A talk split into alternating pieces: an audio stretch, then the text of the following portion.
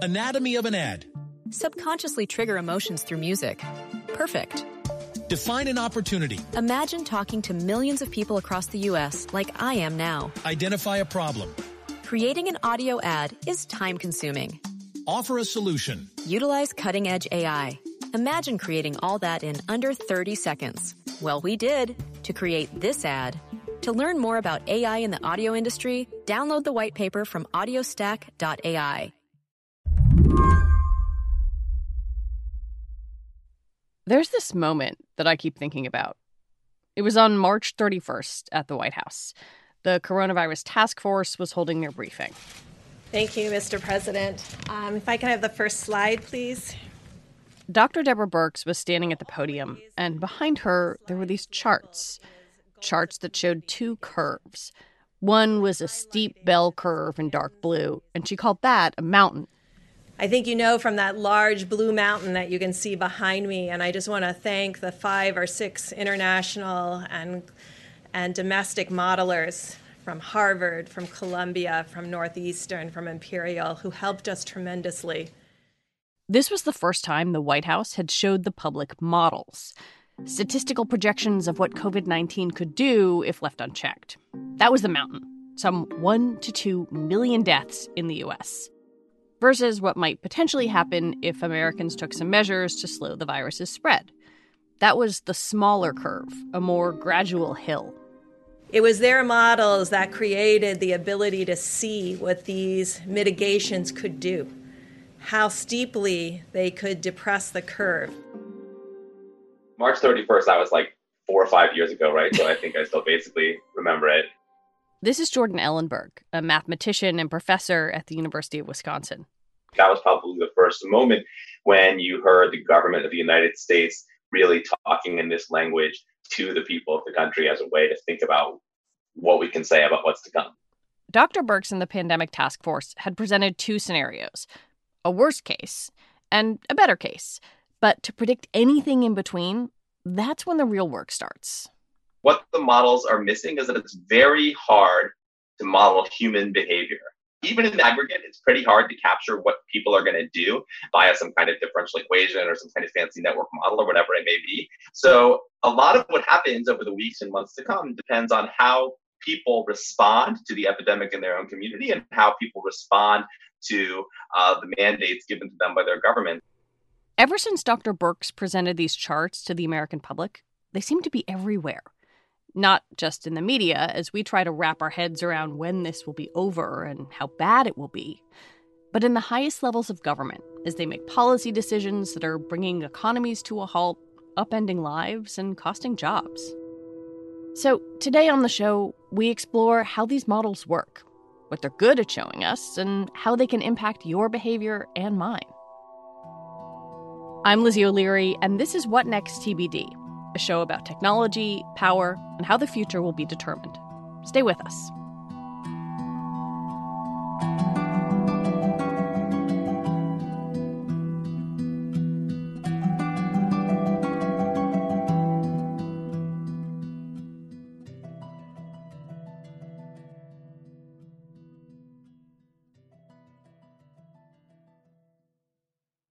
This episode is brought to you by Discover. When it comes to your finances, Discover wants you to know they are the credit card that is always there for you. With 24 7 US based live customer service, everyone has the option to talk to a real person anytime, day or night. Yep, that means no more waiting for quote normal business hours just to get a hold of someone. We are talking real service from real people whenever you need it. Get the customer service you deserve with Discover. Limitations apply. See terms at discover.com/slash credit card. This podcast is brought to you by Progressive Insurance. Whether you're driving, cooking, or doing laundry, Progressive knows the podcasts you listen to go best when they're bundled with another activity. Much like how their Progressive home and auto policies go best when they're bundled. Having these two policies together makes taking care of your insurance easier, and it could help you save too. Customers who save by switching their home and car insurance to Progressive save nearly $800 on average. That's a whole lot of savings and protection for your favorite podcast listening activities, like going on a road trip, cooking dinner, or even hitting the home gym. Yep, your home and your car are even easier to protect when you bundle your insurance together. Find your perfect combo. Get a home and car insurance quote at progressive.com today. Progressive Casualty Insurance Company and Affiliates. National average 12 month savings of $793 by new customers surveyed who saved with Progressive between June 2021 and May 2022. Potential savings will vary. Anatomy of an ad. Subconsciously trigger emotions through music. Perfect. Define an opportunity. Imagine talking to millions of people across the U.S. like I am now. Identify a problem. Creating an audio ad is time consuming. Offer a solution. Utilize cutting edge AI. Imagine creating all that in under 30 seconds. Well, we did to create this ad. To learn more about AI in the audio industry, download the white paper from audiostack.ai. When you model how a disease might spread, you start with a few seemingly simple inputs the infection rate, the fatality rate, the number of people who might be susceptible. But of course, there are so many other factors time, community action, all the sorts of things that governments want to analyze. So, why do we need these things in the first place? You know, what is the utility of having a model or several models when we're faced with a pandemic?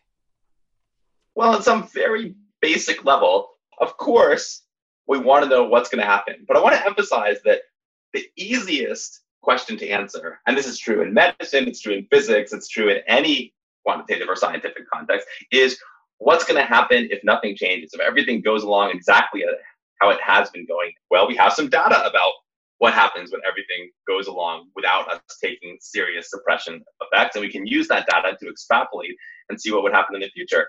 Jordan says that modeling how the virus spreads without containment measures in place was a crucial first step in mobilizing governments to take action. A team from Imperial College in the UK led that effort. The Imperial College model was the first one to get really widespread public uptake. I think partly because it was taken seriously by the British government. And those numbers were extremely scary. What they were modeling is what happens with this disease without large scale, serious attempts to suppress. And it's almost hard to remember now, but if you go back one month, people were still saying it's just just going to pass. Like I was on a plane like less than a month ago, like lots of people were, the airports were full, schools were open, and I think people were asking, are we going to need to take any kind of serious measures? And so I think that model was an attempt to track what would happen if things go on as they have been. What they predicted was as many as 510,000 deaths in the UK and 2.2 million in the US.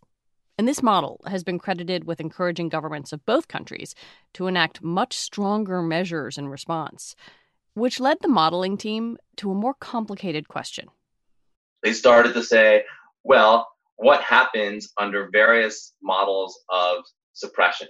And that's a lot harder to do because then you're not trying to, to say, let's extrapolate from data we've already seen. They're saying, let's hypothesize some change that we undertake and what will be the result. That's an inherently harder problem. You know, when you try to predict what a virus is going to do, we can kind of learn pretty quickly how a virus behaves. When you're trying to predict what people are going to do, that's a lot harder than a differential equation. Can you give me a sense of the main models that get talked about? You mentioned the Imperial College. Uh, what these models are and how they differ.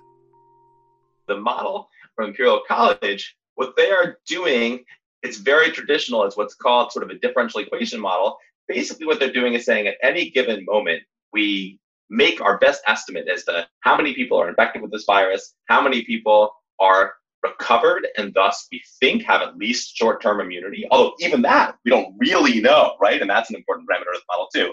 And then how many people are still susceptible right? That's the reservoir from which the virus draws people who are still walking around ready to be infected by the disease. And then it kind of goes day by day. Okay we predict each day each infected person will infect an average of so many more people out of the people who are still susceptible. Also, each day, some percentage of the people who are infected will recover and sort of move into the bucket of people who are recovered. And by doing this, sort of, you can estimate, given the data today, what can we predict about tomorrow? Now plug it in again. given the data tomorrow, what can we predict about what it's going to look like the day after tomorrow? And then we've got this model from Seattle from the Institute of Health Metrics and Evaluation. What's their approach? So their approach is totally different because they're not trying to model the spread of the disease step by step. They're saying, let's look at one place where we've already seen the disease in some sense run its course under interventions, which is China, sort of look at what the shape of the curve looks like and then posit that the curve of deaths is going to go up and go down in a certain shape. Might be higher, might be lower, might shift to the left, might shift to the right, but the shape, they say, let's hypothesis that that's the shape. And then they do what's called curve fitting. They take the data that we've already seen and say, of all the possible curves of roughly that shape, which one fits the existing data best? And then they hypothesize that that's what's going to happen in the future. Last week, that model projected some 94,000 deaths in the US by late summer. And now we've got a new estimate of roughly 60,000 deaths by August. What's your reaction to that kind of change? This is so important for people to keep in mind. The Seattle group is doing a very good job of putting very wide ranges around their numbers. But you know, typically when they say, okay, in this state we think we're going to see 2,000 deaths, they'll also give you a range. Well, maybe it's 300, maybe it's 10,000. And so we should feel good about those numbers going down. But we should also recognize that they have been telling us from the beginning that it's really not possible to make an estimate down to the single person or the or 10 people or 100 people or probably even a thousand people given the smallness of the data we have right now. You know in some sense we've been conditioned by the age of big data to think of machine learning predictions as really really good. This is not big data we're talking about. This is extremely small data. That's what we have to work with. When you talk about the specificity of those predictions, I think one thing people at home are watching is when's the peak? When's the worst part? And and that model has sometimes given us actual dates. And I wonder is that is that maybe something we're fixating on too much? Yeah, you're wondering exactly the right thing. Because one thing I wish they would do is when they re- reported the peak, their estimated peak, that they would give the same kind of large error range because the uncertainty of the parameters in their model means that their estimate for when infections are going to peak is no more certain than their estimates for the total number of deaths or the total number of cases. And I worry that when they say, okay, in this state it's going to be April 22nd, and this other state it's going to be May 1st, people are like putting that in their calendars. That's a mistake. That's a mistake. I think those should be thought of as saying, okay, we're saying it's April, it's not going to be June. Do you think there's a point at which a model can tell us, all right, it's safe to go back to work and you can stop social distancing now? So that brings us to a really interesting question, which is that another critique that I think is quite valid that has been made about the modeling is um, they are really focusing on what happens in the next three or four months. Like, let's say that we sort of maintain some level of suppression, whether this level or a different level, uh, from now through June or July or even August, which I think is what the Imperial Group use. You also got to ask what happens after that. We're, we're very likely not going to have a vaccine by then. Nobody seems to think that's a realistic possibility, uh, which means that when we do open things up, we're going to be back to that model where the virus is able to move unimpeded. And then maybe we see a peak that's just as bad as the unimpeded peak, except later instead of sooner.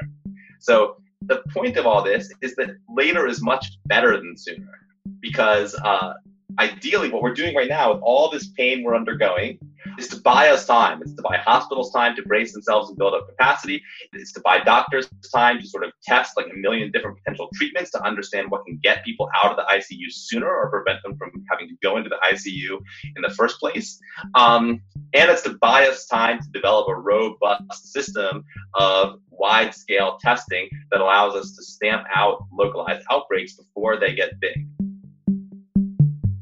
There are signs, very, very early signs, that these efforts to buy time are working. And the disease models have reflected this change, predicting much lower mortality rates. But if someone who looks at this and says, well, I don't know, they said it was going to be bad, but now the model looks better, so maybe this isn't as big a deal as the experts or the government was saying. Well, I do think that's a real danger. And I actually do think you saw a little bit of messaging that sounded like that coming out of the White House last week. And I think to their credit, they sort of quickly backpedaled from that and made it clear that what is happening when we see those numbers go down and when we see the direst of those projections start to fade away, that is because of what we're doing. So when you see those numbers from Imperial go from 2 million down to 60,000, that's not those researchers saying, whoopsie, we messed up. That's the researchers saying, good job, conditions have changed. And when conditions change, the model has to change with it. You know, I think a lot of us who did not go on to study graduate level math think of it as not a living thing. Absolutely. I mean, look, what I always say about math is that it's not some kind of foreign thing that a computer invented. It's us. It's our human way of thinking, just made a little bit more formal. So you, as a person, are looking at the news and looking at what's happening in New York and looking at what's happening in Louisiana. You're looking at both the bad things and the good things, and you're constantly revising your estimation about what's happening with this disease in different directions, right? If you do that with a differential equation, or you do that by fitting a curve to some set of points that you have in your computer, um, you are actually doing the same thing, the same mental process, just in a more formal way. But it's not fundamentally different from the way that anybody would think about the disease. All of us are constantly revising our sense of what is to come, and our sense of how what is to come depends on the decisions that we make. What would you say to the layperson who is trying to understand what role this model should play in their life or their understanding of a virus? This is all about aggregates. So a good example, I think, is this whole controversy over mask wearing. I think at first a lot of people were like, well, that's not going to reliably keep me from getting this disease if I'm out in public. So what's the point? And it's true that that's not going to reliably keep you from getting the disease. That's a fact. No one disputes that, especially if your mask is sort of not a super fancy N95 mask that we should be leaving for healthcare providers anyway. But if you think of the aggregate, maybe wearing that mask is going to reduce by 20%, 30%, 50%, who knows, the average number of people that you, if you happen to unknowingly be infected, are going to transmit the virus to. So I think what math would ask people to do is, you know, we're very individualistic in this country, and in many ways that's good. But at the moment, we kind of have to think of ourselves as each of us as one part of a very large average. And how are we going to change aggregate behavior in a way that overall reduces the total amount of transmission, even if it doesn't affect our own personal health that much.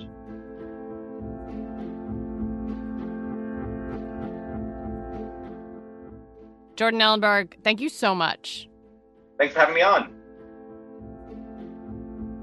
Jordan Ellenberg is a math professor at the University of Wisconsin Madison. All right, that's our show for today. What Next TBD is produced by Ethan Brooks and hosted by me, Lizzie O'Leary, and it's part of the larger What Next family. TBD is also part of Future Tense, a partnership of Slate, Arizona State University, and New America. And I cannot recommend enough that you go back and play Monday's episode of What Next. It's about COVID 19 on Rikers Island, and it's essential listening. What Next will be back on Monday. Thanks for listening. Talk to you next week.